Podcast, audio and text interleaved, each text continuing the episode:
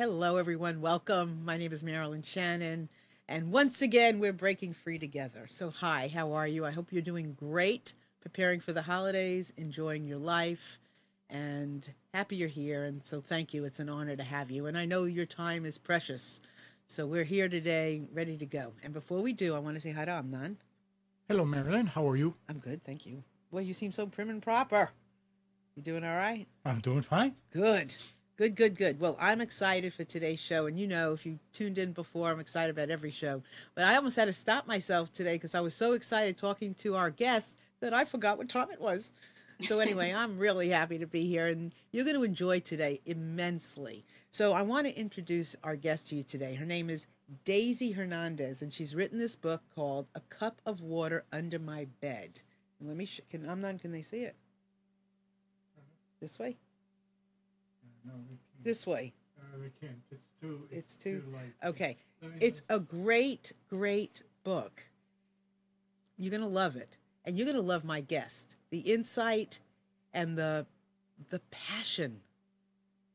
You're gonna. It's just gonna be great. So let me welcome Daisy Hernandez to our show today. Hey, Daisy. Hey, Marilyn, thank you for having me. Oh, it's a pleasure. I'm so excited to really get into this with you and to just it you know when I read your book, it, so much of what I read came alive as I was Mm. reading it. I was like real I was in it. And that's so um such a gift, you know, as an author I you know to be able to give that to me. So thank you so much. Thank you. I really appreciate hearing that.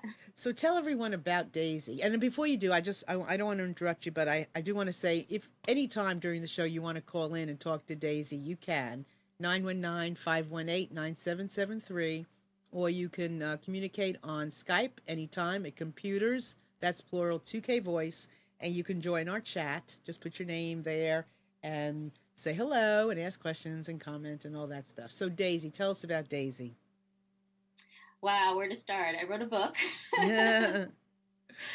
um, and the memoir is a, a coming of age story about growing up in um, a Cuban Colombian family in New Jersey, just outside of New York City. And and I basically I wanted to explore a lot of the experiences I'd had growing up uh, between English and Spanish, but also between um, a Cuban side of my family and a Colombian side of my family. Um, the experiences too of growing up in a working class community and then going on to college and becoming a journalist and what that was like for me. And part of my story is also coming out as bisexual to my family. And my family's pretty traditional Latina family, so I wanted to explore that too. And so somehow I managed to write about all of that in 200 pages. um, still not quite sure how I did that, but it's all there, very condensed. Um, and and the book was largely an exploration of. Um, I was really interested in how these larger issues manifest in our day-to-day lives. So you know, it's easy to say things like immigration and class mobility and sexual orientation or sexuality, but what did that look like in a day-to-day life? So, um, so that's why I chose the memoir form for the book itself too. And I will say it is fascinating. And I kept looking, as I was reading the book, I kept looking at the number of the pages because the actual book is 170 some odd pages. And I was shocked because a lot of books I pick up are, you know, big books. And I was like, how is this woman, ri-? and I'm, you know, am writing books and I'm like, how is this woman describing all of this and getting to the point and painting this unbelievable picture and still doing it in 170 some odd pages, which is, I kept looking to see if pages were being added to the book and I wasn't looking. so, first, yeah, I think know, my journalist background kicked in there. yeah, but it was, conscious of word count. yeah, but it wasn't done choppy. I mean, everything flowed. It was a great story. So, first of all, start us off with the title. Tell us about the title. Yeah, so I actually had quite a different title. So the title now is A Cup of Water Under My Bed. And I had a completely different title. And my publisher, my editor actually at Beacon Press, called me as the book was in production and said, Might there be. Well, actually, what she said was, Are you married to the current title? And I said to her, we're not married, but we're seriously engaged. We've been together a long time because, as you can imagine, when you're working on a book, you have some kind of working title. So you've been living with that for quite a number of years, usually. So we were not married, but in, very engaged. And so she said, Oh, you know, the marketing department thinks we could come up with something else. And, uh, and, you know, I had heard so many, cha- so many stories of writers having challenges with their publishers, and mine was just so wonderful. It was sort of the you know extreme opposite of all the stories that I'd heard. And my editor gave me, um, I was open to having a new title. My editor said, you know, just go through the manuscript one time, see what jumps out at you, just trust it, and just send me a list. And I really took her guidance to heart, and I spent about like two or two or three hours going through the books, making a list of everything that jumped at me sent it to them, and the title got picked by the marketing department mm-hmm. at Beacon Press. And at that point, I had to do some serious thinking because it felt a little bit more like an arranged marriage, you know, because this is the this is the title you're going to live with for the rest of your life. It just felt like a really big deal. Mm-hmm. And um, so I did some polling of my closest 40 friends through email to mm-hmm. see which title they liked, the old one or this cup of water under my bed and um, it was actually pretty pretty split between the two titles but i ended up choosing this title because it refers to a very specific section in the book where i talk about growing up not just with my mom but also her sisters from colombia who were helping to raise me and other women in the community who had this very specific unnamed role. They were they were like healers they were like social workers they were like um, therapists you know they, they sort of fulfilled a lot of social roles in the community. And so when i was a teenager and i was having a, kind of basically having insomnia i was having a hard time sleeping my mother went to one of these women to consult with them about how to help me and it's a very common practice, especially in um, in certain areas of uh, the Cuban community, um, to put a cup of water under your bed, especially for Cubans who practice um, the religion, the Afro-Cuban religion, um, Ocha, O-C-H-A, or Santeria is a common name. So it's very common practice that you're um, putting water under the bed to satiate the spirits that might be bothering you and not letting you sleep.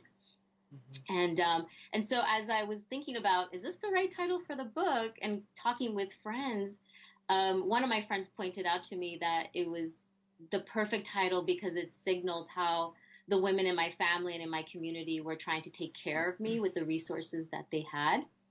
And what I'd love to tell you is that um, I chose the title based on that. I didn't know anything else um, beyond my own personal experience with the cup of water. When the book came out, and I was touring and going to um, different bookstores and uh, radio stations and talking about the book, all these people started coming out of the woodwork. Um, Latinas from all different communities, not just Cubans, like Central Americans, Mexicans, who were like, oh, my grandmother used to put a cup of water under my bed, and my mother used to do that. And I got the advice to do that one time when I was going through a lot of trauma in my life. And so it was really just beautiful. It's a much larger cultural practice in Latin America than I was even aware of when I picked the title. So it feels a little a little bit like the title picked me mm-hmm. in a way. Mm-hmm. Yeah, it seems that way.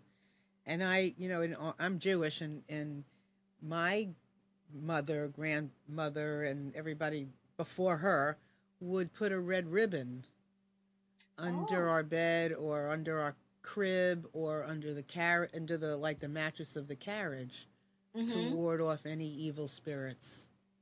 Oh, I love it. Yeah, so it's it's there. These are beautiful, beautiful mm-hmm. rituals. And, isn't it amazing that they have survived through so much? Mm-hmm. You know, we may not always know the stories behind them, but they've continued. That just mm-hmm. amazes me. It is. Why do you think that is? You know, I think it's. Um, I think I think people are very resilient. Um, and I would, I'm a little biased here. I think women in particular are very resilient. Um, so that I think, despite you know, di- di- you know, diaspora, colonization, migrations that are forced or chosen, I think, um, I think that that the resiliency that women have is just really amazing. So that um, even if the story itself is not kept intact, ritual itself is another kind of story, right? It might not necessarily have all the words to it, but I think um, I think we know that it's it's spiritual sustenance of some kind, right? Even if we're not practicing the religion anymore, or etc., we've lost certain connections. Like I think, I think women are, um, you know, at the end of the day, many many of us are tasked with with the caretaking and and the survival, you know, of family, not just logistically, but also spiritually and emotionally. Mm. Um, and so and so it happens. Women make it happen. Yeah, I, you know, it's funny when you're saying that. I and I won't go into all of it, but I had just the craziest week last week. I don't know if everybody out there, but I think a lot of people have had a lot of crazy stuff happening lately. And what I said to my husband, like just yesterday, and I was reflecting back on the week because it was great things and terrible things, and not just mm-hmm. one or two of each. It was all week long. And what I did gather from my experience was that I can handle it. And I, yeah. yeah, that I can handle it, and we can handle it. You know, absolutely. So, so Daisy, um, you made a statement, and you said social roles. Like these women played these great social roles. How did they do that? How did women take those roles on, and how did they how did they know those things to do? Yeah, I was quite fascinated by them when I was a child because they you know, somehow my mother and my auntie, one auntie in particular, would somehow always find these women. Um, and sometimes it was very simple because they worked or they ran what are called botanicas. They're religious stores where you might go to buy a candle or something else that you need for a ritual, and they would offer to um, to read the tarot cards or or cowrie shells or something else like that. So they would do some kind of divination. Um, so sometimes it was getting to sometimes a lot of times it was kind of through word of mouth too, like oh so and so she knows about she knows how to help with that. It was sort of like it was very informal but very consistent. Um, and it seemed to me from the outside like my mother and my auntie and my father too would go to these women um, for for kind of you know all sorts of things. You know sometimes it was very it was actually a medical issue. You know, like my father did not trust medical doctors. oh, my little cat wants to. That's my cat trying to come onto the show. Okay, kitty. um, I'm gonna help her figure out how to get off the table. okay. So, um, so my dad would, um, like he he didn't trust doctors, right? He had not grown up in Cuba going to doctors, but he would trust these women um, to kind of do a diagnosis, to recommend herbal treatments of some kind. And then other times it was it was kind of going to these women almost as if they were therapists you know like like someone had, in my family had lost a job for example and it was to like it was to find out if you know what they could anticipate in the future so it was a little bit of a divination but but to me it looked like growing up with it it kind of looked a little bit like sort of therapy, you know, like having someone listen to what was going on, you know, and um, and offering you some faith, you know, and that in the sense that things work out. And sometimes it was a little bit more like the role of a priest or or some kind of religious leader in terms of directing you back to a ritual or some kind of spiritual practice. And um, so I grew up very fascinated with them, especially because they did not have names attached. Like, right, it, it wasn't mm-hmm. like it, they weren't called curanderas or healers necessarily. And different people, depending on how they thought about these women, had different names for them. So sometimes they would be called um, brujas, which means witches, which is just a wonderful word in English and Spanish. um, and and other times they would be called curandera, which is a healer, or you know, as I write about in the book, my dad would just refer to them as las mujeres que saben, which is the women who know, and just kind of this broad acknowledgement that they had some kind of knowledge that he didn't have. So, um, so th- yeah, I just found them really fast, and they continue, right? They just continue in all these um, different Latina communities across the United States, um, which which I find incredibly amazing too. That across so many different so many different cultures, whether it's Mexican, whether it's Cuban, whether it's Honduran, that that these women are in the communities playing these roles is just really amazing to me. And are they still playing those roles? Yes. Yeah, Okay. absolutely. Uh-huh. Yeah, yeah, absolutely. Um, And young can pretty- women, young women are picking up these roles. You know, that is a great question. Um, that is a great question. I I don't associate young women with the role. I'm just I'm just thinking about maybe the like I remember when I lived in Virginia for a year, I went into the local botanica, so the local religious store, and um I guess she I guess this one woman in particular was younger because she looked like she was maybe in her 30s or 40s instead of like her 60s. Um, but I think, yeah, I think generally I still see older women, but I think it's also something, it's a little bit of apprentice, right? It's something you Mhm. grow into over time. Mm-hmm. Um, so maybe that's been my association Mhm. association with it. I also have to say that you know, at this point, I've lived outside of my community for over ten years too. So um, so it's a little bit different. You know, it's a little bit different to be going back as a visitor than to actually be in a in a Latina community in the United States. It's it's incredibly. It's like you know night and day it's just really different um, to be a visitor versus you live there and you're you know doing your grocery shopping there and living there day to day it's very different Wait, you, um, and I want to get into this, but I also want to remind people 919 518 9773. Give us a call. You are more than welcome to share your stories and Yeah. your rituals with us, and we'd love to hear about it. Or you can connect, uh, connect with us on computers, that's plural, two, number two, K Voice on Skype. So start us kind of in the beginning of where you start the book, because I think it's just it's it's really interesting how you lived in bo- kind of how it was for you living in both worlds and what that did yeah yeah yeah i decided to start um, you know originally when i was working on this book i was very much just following the questions that i had about things that had happened in my life and so each chapter is essentially a question that i'm trying to answer. But as it was for- forming and becoming a book i realized oh i need to start at the beginning which is absolutely about language um, because i grew up uh, speaking spanish at home primarily and then of course the rest of the outside world happened in english and um and so for me it was very confusing as i write about in the book before the age of five before i start kindergarten i had actually um, I felt like I had traveled to a lot of different places. Like I grew up in New Jersey, but we had been to parts of New York City. I had been down in Florida. I had gone to South America to um, to be presented to my grandmother, and so I I didn't have a sense at that very young age of national borders or different place. These all seem to be part of the same country. Um, South America and Miami and New York and New Jersey, and in a way they are right. They're like part of this Latin, Latina American diaspora.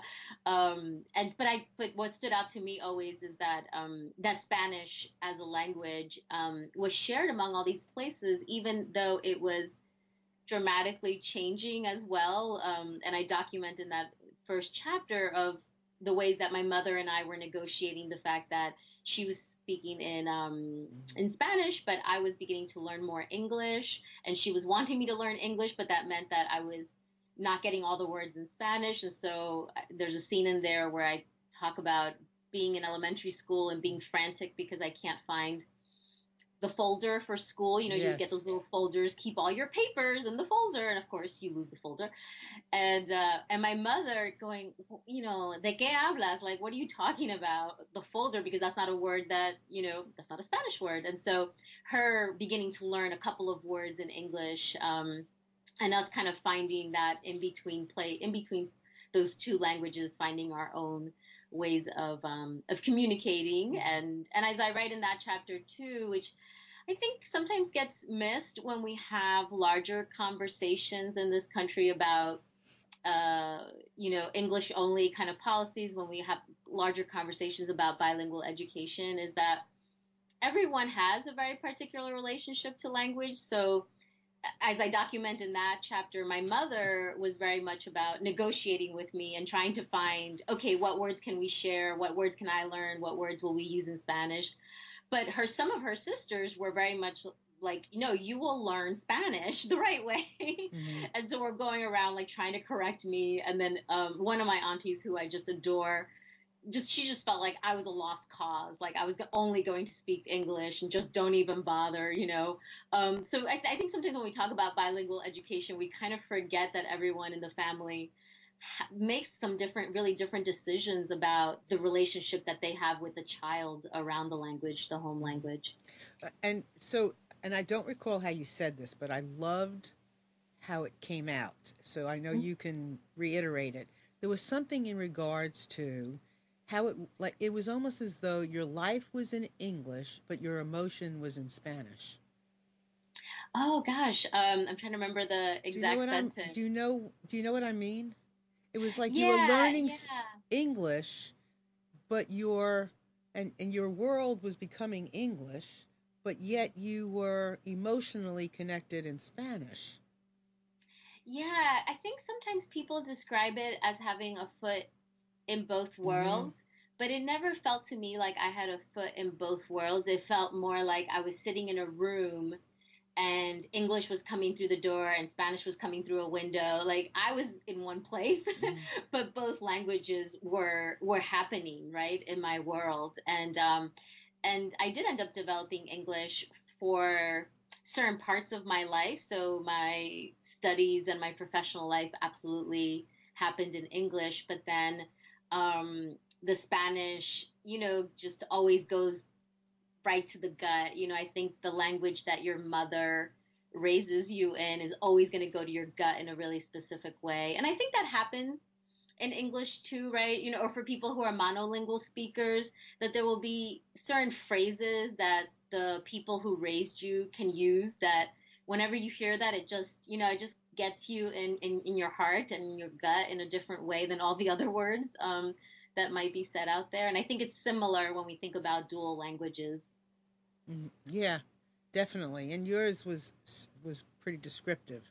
So now, as far as your your mother is concerned, because she's a she's a very strong figure, and I mean, the her historically how she um, she came to the states and how I mean the emotion she had and how she just I mean she was such a wonderful role model, wasn't she?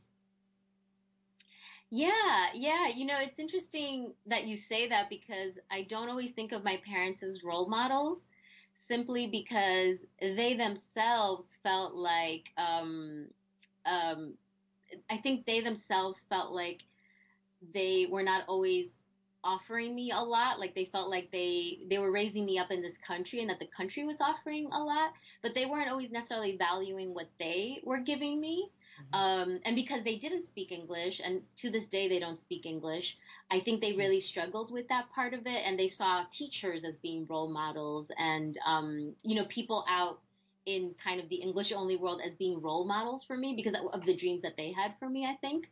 Um, but absolutely, I think Mhm. your your parents always end up being role models, whether they want to be or not Mhm. and um, and my mother, you know, grew up in a family of her her mother had 12 children um, so she grew up in quite a big family but she was the first one to migrate to the united states and there's a little bit she would not describe herself as being quite courageous but um, i think it takes a lot of courage to be the one that leaves a country you know? Um, and and uh, you know a certain streak of um, fearlessness in doing that. And so i think uh, i think i definitely take after her in that sense you know? Sometimes um, you know for better and for worse because sometimes maybe you need to say no to something but i've learned to say yes and sort of like jump and kind of think later sometimes so i Mhm. definitely got that from her Yeah, because sure. that's what she basically did, if I remember Mhm. correctly. She kind of didn't even realize how she even was, how she even, she just listened. She just took the leap of faith, took the Yeah. the money that I guess her sister gave her, right? And just yeah came. she um yeah she you know when she was going to school during that time your option your options in Colombia, as as they were told to me, was that you would either become a teacher or a nurse, or you would get married, right? Like those were your options. And she didn't like any of those options. Um, and so she actually started working as a seamstress and she loved it she loved working with her hands she loved creating something she loved making her own money and um, and so when she got in a friend of hers that was working in this factory in colombia had a chance to come to the us and sent a letter inviting her basically come on a tourist visa which is what my mother did. My mother got a tourist visa. And in the 1970s, early 70s, this was a really big deal because the idea was that you would um, say that you were going on a tourist visa, but you would get and you would you, once you got to the U.S., you would be able to easily find work, and th- those were a lot of the stories that were coming back to Colombia at the time. Was that the classic "money is growing on trees" kind of thing image of the United States, and and everyone in her family was was so excited because they, you know, she was going to be able to earn a lot more in New Jersey than she would be able to earn in Colombia. And she she did. Um, her sisters gave her the money for the airline ticket, and she just took the leap without thinking, oh wait, this means I'm leaving my mother. She was very attached to her mother and her family members, and so um, that part didn't all, you know. Yeah, that was sad. I yeah, sad for her. Yeah. Mm-hmm. You know, and how yeah. she, you know, I've known many people who sent money back yeah. I never knew that they wrapped it in aluminum foil. Yeah, yeah, that's something that um that she did back in the 70s. She would wrap the dollars um in in aluminum foil and put them into these envelopes and um and they would yeah, get sent back that way. So what when you look back, what what is what is a story that when you look back um, into your life as a growing up as a child and into your adult life, what is one of the stories that you, um, when you look back, you go, you can look at and go, yes. Either yes, that's how I am, who I am today, or it's it gave me something. Which story is that? Because there are so many.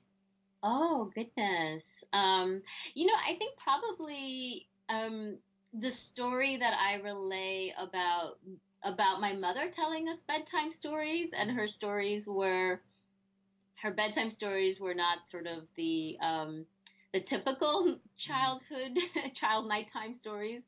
She would we would lay in bed. It would be me and my sister because my dad worked at night, and the room would be um, completely in the dark. You know, a little bit of shadows. I could, I like sort of knew where the dresser was and things like that. But it would really be us in the dark with just my the sound of my mother's voice in Spanish, um, telling us the story of how she had been in Colombia when this letter came, and that the she got an invitation to come here, and how everything was. Um, so shocking when she got here. You know, um, she was able to find work, but she missed her mother so much, and that she would stay up at night crying, missing her mother. And because I was so young and like, you know, snuggling in bed with my mother, like I couldn't imagine this idea of being separated from your mom, of like having chosen to leave, but not necessarily feeling like it was a choice because there was so much financial mo- motivations around it. Um, and and she would also tell stories at night about you know herself going to work for the first time and coming from a very very she sheltered home and she was she, my mother is really great at creating herself as a character in these stories right and creating herself as like the innocent you know young girl who's been in this sheltered family she's never um, she's never the only women she knows are women who go to church every day and are very obedient to their husbands. But when she starts working in these factories in Colombia, she's meeting women who are cursing for the first time like not for the first time but the first time for her. Um, and just hearing women like talk about their sex lives and she didn't know women could have sex lives. Um, so i was sometimes i think oh wasn't i a little young to be hearing about this? But um, but I think that was very critical in shaping me as um, as both a journalist and as someone who writes memoir because I think my mother was training me in the process of listening to people's stories, which is a lot of the work that you do in journalism. and asking questions because I'd be snuggling up next to her and I'd be like, and then what happened? And well, what happened with that lady at the factory? You know, and, and asking her questions as we went along.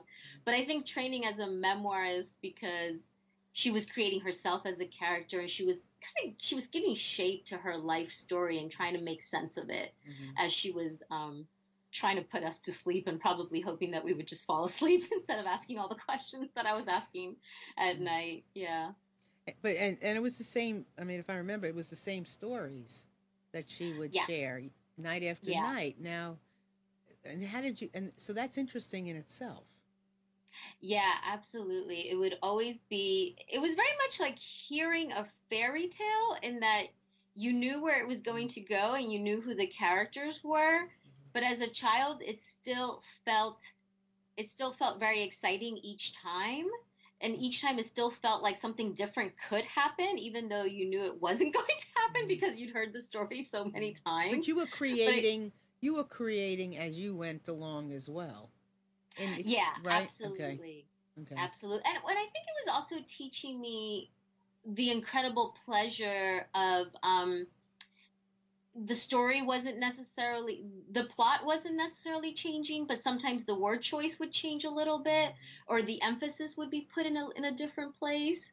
Um and that would make the story really exciting too. So um yeah, yeah, I think you know because I remember I remember it wasn't each there, there was one time when she would tell us about sort of you know her mother her mother not the letters that she was writing home back to Colombia to her mother didn't actually make it Mhm. home so that like for several weeks I think or months her family didn't know where she was or if if she was okay actually um and so when that would come to the forefront it would be like oh my god you know it'd be really exciting in a different way than it had been in the previous tellings of it Mhm. Yeah, I um, it was very interesting how that uh, you know how she just kept telling the stories, and then when you got older, you just you kind of moved into the other room. Do you regret that at all? Did that? yeah yeah as as it got older and sort of i didn't necessarily i wasn't needing to be put to sleep with her we weren't Right. snuggling right i wanted more independence Mhm. and we were living in a different place as well and um and as it went on i'm trying to remember if i wrote about this actually but as i got older some of the stories did change in the sense that i remember i distinctly remember her starting to tell us the story about how she learned about menstruation as a young woman um, and I didn't realize at, at the time, as she was telling me the story about what had happened to her, that she was basically preparing me, right, um, for that experience to happen in my life. Um, it was only much later that I was like, oh my God, of course. she was telling me her story because Mhm. when she, when that happened for her, she had no idea, you know, classic story. She had no idea what was going on for her body. Um, and it was actually her brothers who were explaining to her like oh you don't know what your period is. Oh ha ha ha. And um and they knew because of women that they were sleeping with older brothers you know um and so she learned she she did not learn from her mother actually. So she was she would tell me these stories when i was older. I don't know that i wrote about this in the memoir but it is a really kind of fascinating way that she um told me stories about it. And then as i when it when and then when i was menstruating i was like oh this is what my mother told me about in the story. And it was really not um not alarming or or strange in any way because i feel like i had been growing up hearing about it in a way and she probably only told me that story for a couple of months Mhm. as she was realizing that i was getting closer right So much was told in a story, and you know. Mhm. So, uh, how since the book is out, and the book Yeah. came out, I think in 2014, if I read it correctly. How have you changed since the book Oh, is out, gosh or have you changed? question. Yeah, how have I changed? Oh my goodness. Um, let's see. How have I changed in the last two years? You know, what I think about first is actually how much has changed in my actual life because I've ended up in Ohio, which Mhm. is not a place I ever expected to live in. And so, um, ha- have I changed? Um, my circumstances have definitely changed and my home space has changed. You know, I feel like what has changed I guess has been a result of the you know the, it's it's such a strange experience to write a book to spend so many years with the book um, largely by yourself. I mean, I had a lot of community, a lot of people who read chapters as I went along, um, and then of course my editor, etc. But it's still very intimate. You know, it's a very mm-hmm. kind of you know people who know you, who you already have relationships with, um, and so it's it. You know, you feel one way, or I felt one way, and then with the book being out in the world, I think what's been amazing is to have to see the book having relationships with other people um, without me being involved necessarily. so people, yeah. um, you know, this one student that I met a few months ago, she had to read the book as part of the a common read. You know, for the first year of college, there's a book that they're often assigned to read together now as a class. And she's actually an international student, so she read it living in Jordan. And she said, I related so much to your book, even though I was in Jordan, because I go to an American school, but everything that's happening in my life, you know, is, you know, with my family in a different language. And so she really related to this experience of being almost the child of immigrants, even though she's living in her home country, but simply because of the American school. So it's just amazing to me. Like the book has had its own, um, you know, journey in the mm-hmm. world. Mm-hmm. And the change for me is basically like letting it go, you know, and just kind of like, oh, it's almost not my book anymore in a way, right? It's now sort of the world's book and out out there mm-hmm. in the mm-hmm. world. So it's been a lot of letting go. It kind of takes and, on a life of its own, huh? Yeah, yeah. Mm-hmm. And I think for me, it's a sort of, you know, letting go. Like I actually got an email the other day um, from a reader who said, "How dare you, you know, hang your laundry out to dry?" And, and, and she was very like confrontational, but as she wrote in the email, she's really struggling with writing her own memoir and trying to give herself permission to tell these stories that feel very intimate. Mm-hmm. And so she wanted to really know how I had resolved that struggle within myself around telling these intimate stories. Um, so, so I feel like I've changed in the way of, I think in the beginning I was more attached to the mm-hmm. project in a way and was trying to explain to readers a lot of what my intentions had been and what I was trying to do. And now it's like, oh, it's just it's your experience with the book, you know. Um, but but that's so, true. Yeah, a lot of letting go. That's very true. And uh, we have a question on the chat that I want to ask you. But before yeah. I do, I want to just comment about this. It's very true because you can read Daisy's words and see. I don't care where where, where you're from, what nationality, what culture. I don't care where you're from. You will see. You can just dis, you can see through the description, like clarity about life and I mm. think it, it, it, she does it in a very beautiful way. And I would really highly recommend um, you pick it up. Man, women, doesn't matter. But I really think that there's a way that she describes things that you can see yourself in a situation, whether it's in school, out of school, any of these uh, situations, occurrences she had with her tias, you know, along the way. I think is very is interesting.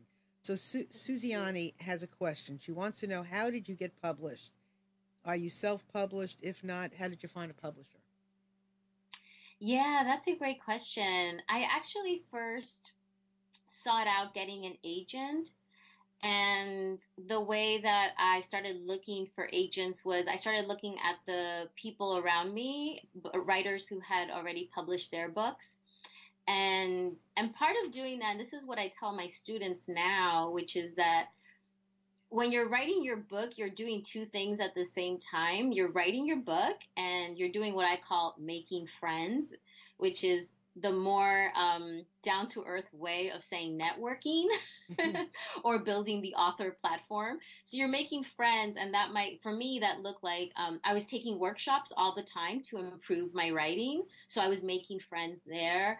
Um, I was going to writing conferences, and so I was making friends there. And so I was getting to know people who were further on the journey than I was, and they had agents. So I approached a couple of their agents um, not with any recommendation, but just with saying, I know you are the agent for this person, and I think her work is amazing, and I'm thinking you might be interested in my book.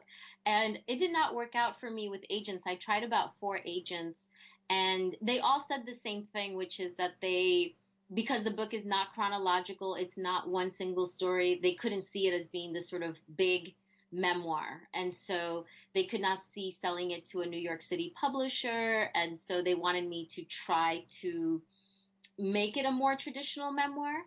And I spent about a year and a half trying to do that, and um, and I failed miserably. It was just it really felt like writing a different book.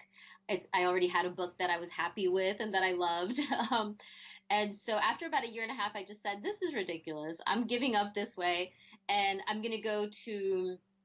Um, independent publishers who again had published the work of some of my friends from my writing community and so I began to approach them, and um, and they were interested. And I had uh, offers from two different presses. One of them was Beacon, and so I decided um, to go with um, with them. I did a lot. The other thing that I did with that was I did a lot of research into how to pitch the book to an editor. Um, and so kind of how to set up my cover letter. And that was really that was actually I actually did not even go to my writing community. That was actually a lot of um, Google searching, a lot of like looking at um, Publishers Weekly, I think it was, and looking at poets and writers. You know, so we have all these industry magazines um, for creative writing, for literary writing, and so. But I also think I looked a lot at Writers Digest too, because they they definitely feel a lot more focused on the business end of it. So I think I had a really good um, email that outlined, you know, first how I knew about the publisher, um, and that was usually related to someone whose book they had published. Um, and then I had why I thought they would be a good fit, you know, like why I thought my book would be a good fit for them, and vice versa. And then I included just, um, I included at that point for me, what really helped was that I was already a journalist, and so mm-hmm. I could say, you know, people already knew me. They already knew me from the magazine that I was editing. They already knew me from an anthology that I had co edited that had been very successful. So I could point to those things for, like, oh, hey, you know, I probably will have some readers because of this work that I've already done. And then, and then I just included like maybe two or three paragraphs um, that I thought were really compelling to describe the book that would give a sense of the writing because in all of my research that seemed to be very very crucial in pitching to the publisher directly is that you have um, you know why you would already have readers who are interested in your work and and a, and a bit about like a, a taste of the writing directly so that the the editor at the publishing house could get a sense of what your writing looks like before they even look at your first chapter so that was a very good question, Susiani. Thank you so much for asking. And I just want to welcome anybody else. Still have time. Call in 919 518 9773 or partake in our chat. Just put your name near our video and you will be there. Um, so bring us to the bisexuality. Yeah, that's actually where the book began. Someone asked me one day, where did the book start officially, since all the chapters can be read pretty independently of one another? And it was actually with sexuality because I felt at, in my 20s, I felt like I had no blueprint for any kind of sexuality other than heterosexuality and I felt like I, I was definitely having I had friends who were um, who identified as lesbian, but I didn't relate to that story. Um, I didn't know, you know, as a young young person that um, that I was attracted to the same sex. I so I didn't really relate to the experience of holding on to a secret for a long time or feeling very very different for a long time, and so you know, for me, writing is a way to answer big questions, and so I started writing about my experience with um, with coming to realize in college, um, like, oh, I'm attracted to women. Oh, I could be actually dating a woman, and the experiences of um, beginning to date women, and you know, all my you know zany little adventures and you know big mistakes in that arena, and trying to, as I wrote in the memoir, trying to apply the lessons that my mother and my aunties gave me about relationships to dating women, um, but not very successfully necessarily.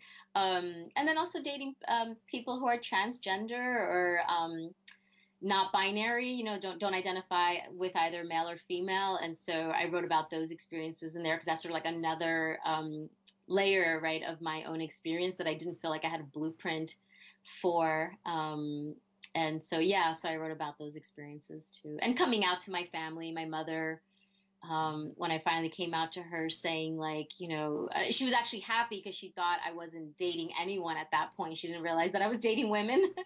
um, so she was just happy to have me focus on my career until I met the magic man, I guess. And, um, and so she was quite surprised. Um, but, but also felt like it was an American thing. Like she was like, oh, this, you know, we don't see this. This is, this doesn't happen in Colombia. And she had not been in Colombia at that point for um, you know, for over 20 years, maybe like 25 years. Um, she hadn't even visited in 20 plus years. And so it was quite a shock for her to hear that there was there were gay couples in Colombia, um, and um, and so we went through quite you know quite an experience with that, and um, and with her kind of coming to a place of um negotiated acceptance like she doesn't really she doesn't want to know about it she doesn't want to hear details but you know she understands that i'm bisexual and i'm very out about my sexuality um so. So when you say a blueprint is that part of being a writer an artist the curiosity that because I don't know if I need if I had to have a blueprint or even thought one way or the other. You know, you got married or you didn't get married or you went and got China or you didn't get China. But there were certain things and I didn't question. But is it part of the, the curiosity that you have as a writer that this, this that you would be curious about sexuality or whatever? Oh, um no, I don't think it's tied to being a writer or being an artist. Um, but I think that I think that you don't realize that there's a blueprint until you're in a situation where you don't have a blueprint, right? So like I think for me, I didn't realize because I was pretty much being raised in a family where it was expected that um, you would grow up and you would meet a man and you would get married and you would have children and you would live very very close to your parents maybe even next door um, you wouldn't go too far. So the, the, that was sort of the expectation. That was that was the blueprint. Um, but i wouldn't have called it that way because i wasn't very conscious of it mm-hmm. until i was realizing that i was attracted to women. And then it was like well how does it work now? Like do i fall in love with a woman and marry her? And how are we how are we going to have a baby? And are we still going to live next door to my parents? And oh what i don't necessarily want to get married right? Like so even that was not necessarily part just wanting to do something other than marriage was not part of the expectation or the blueprint that I had been raised with. So I think once um, I think once my sexuality kind of came into question as being more complicated than what I had been raised with, then it suddenly I became really aware of like, oh, what am I supposed to do in this situation? For example, who asks who out? Do I ask the girl out or do I do like you're supposed to do with boys where, you know, you flirt in all these different ways until they ask you out, right? So in college, it was like even trying to figure out some of that basic, basic um, kind of etiquette, maybe mm-hmm. dating etiquette that I didn't know what applied with women, but I did know what applied with boys at the time but I think that's a that's a really those are interesting questions to ask. Mm-hmm. Very interesting. So there's so many things I want to ask you, but again, uh, Susie's asking a really good question, and I think it's we should talk about your dad. Mm-hmm. So her question is, uh, you, you know, she wanted to know the background, his nationality, of of your dad, and and well, we we do know a lot about your mom, but what about your dad? Yeah, yeah. My dad um, was raised in Cuba, was born and raised in Cuba, and he fought against Fidel Castro um, and his army. So I, I have, I have a bit about that in the memoir. And he came as a political exile to the U.S. Um, he's a little different. His situation is different from that of other political exiles simply because mm, we kind of have a general picture that people who fled Cuba after Fidel Castro were people who had a lot of wealth. Um, and in in general, in sort of big broad strokes, that's true. There were people who um, had homes, had businesses, etc.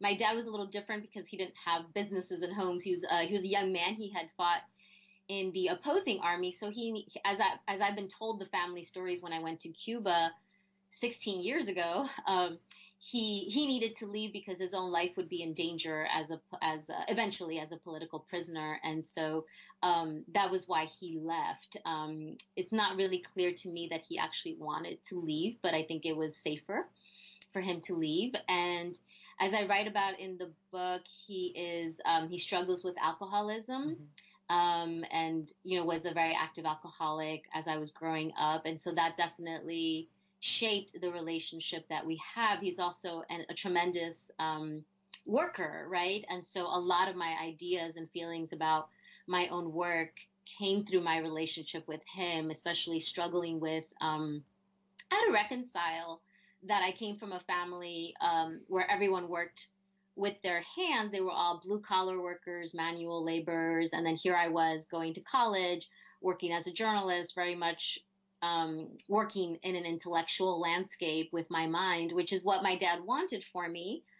But at the same time, also put me in a situation that was so different from anything that he had known or that I had known through him, right? You know, because the his relationship to work looked really different from my relationship to work. And so um, so a lot of my relationship with my dad also became about my relationship to my work my creative work my intellectual work um, and re- recognizing at the same time that i'm a writer so i still work with my hands just in a very different way and, than, than my dad and, did. and i just i want to say that and I, I again you know this you know when you look at a painting you kind of sit back and you surmise maybe a little bit of what the artist had in mind by putting this over here and mm. putting that over there. So sometimes you don't know, but it's great when you can sit with the artist and say, "Is this what you intended?"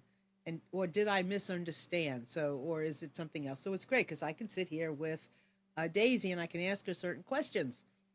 So one of the things, and I and it just and I I have one big question after this, but this question I want to ask you is, was he um, he, he seemed to be supportive of you. Mm-hmm.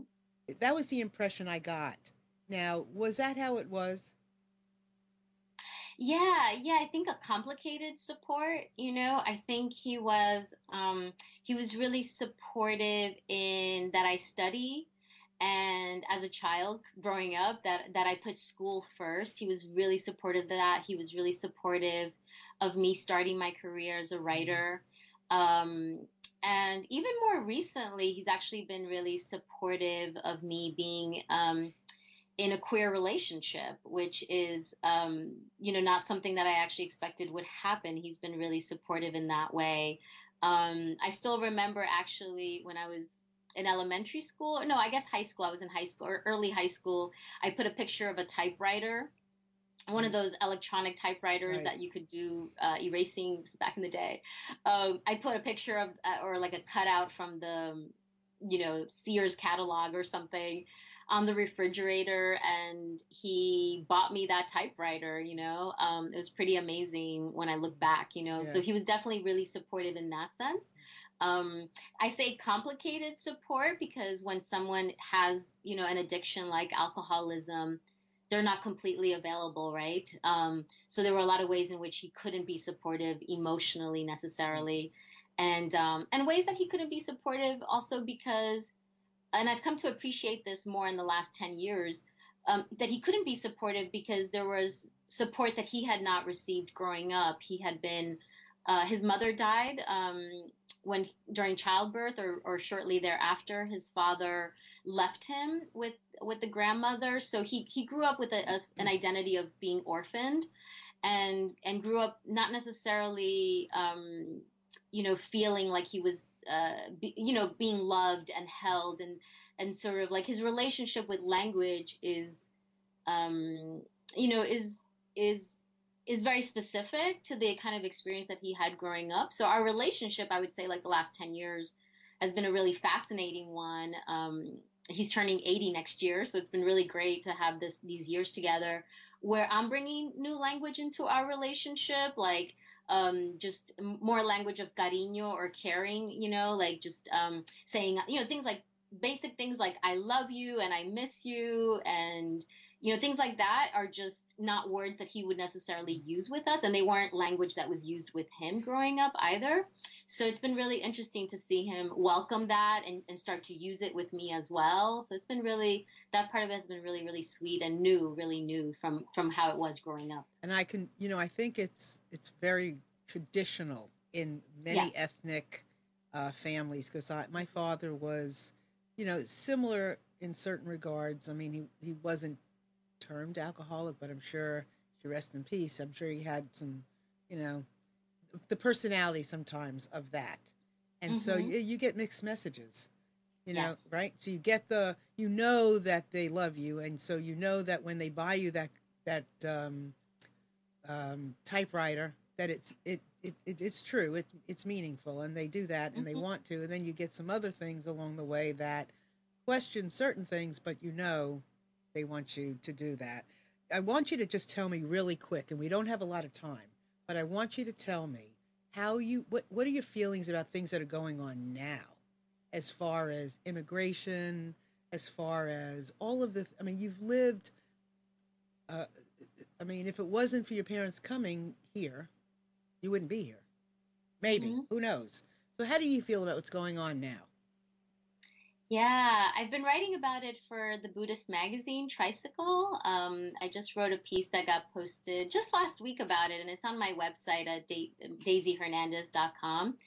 Um, I think for me, like for a lot of people uh, with the election, I can only speak for myself. Um, it was a real, it's been a real intense time of feeling unsafe, um, just feeling really, really unsafe. And the shock is beginning to wear off. And, and I, well, I, should, I should back up and say, uh, for me, feeling unsafe um, because of the language um, that Trump used during the election, um, some of the promises that have been made around laws, spe- specifically pertaining to the LGBT community. So um, right now, you know, there might might be laws that come back to the states and allow states to dictate whether someone can deny you medical care because they don't believe in your sexual orientation or it violates their religious principles.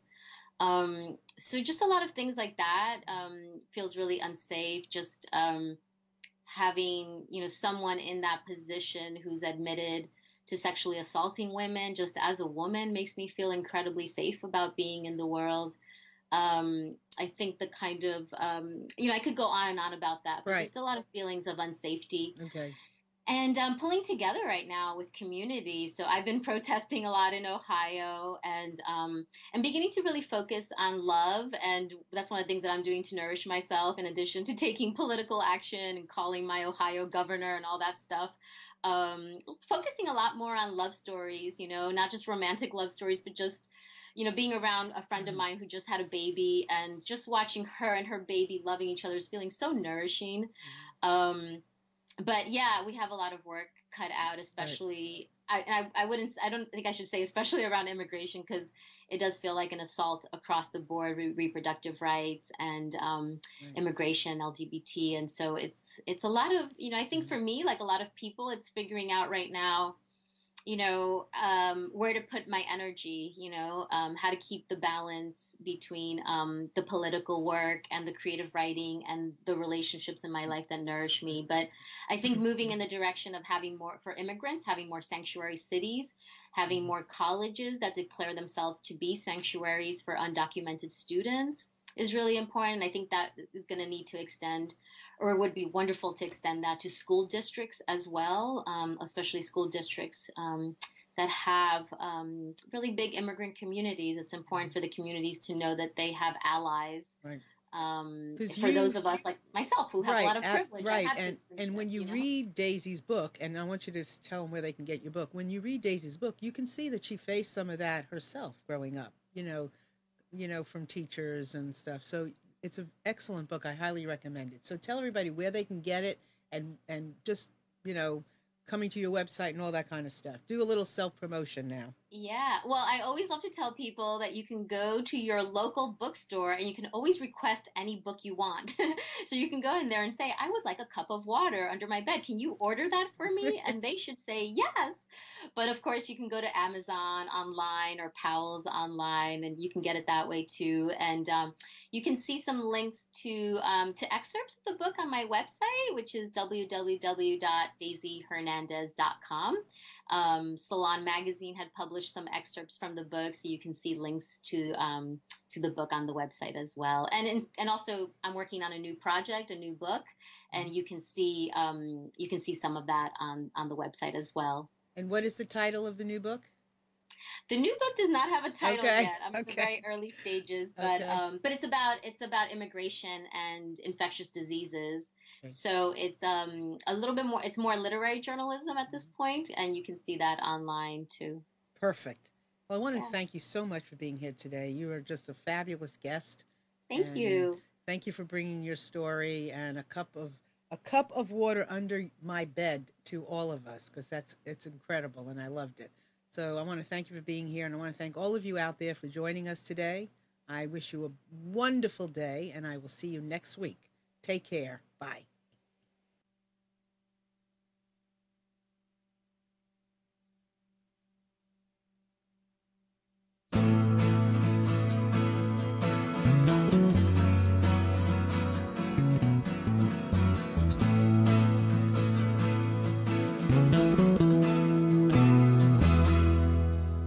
You are tuned to the Nissan Communications Network.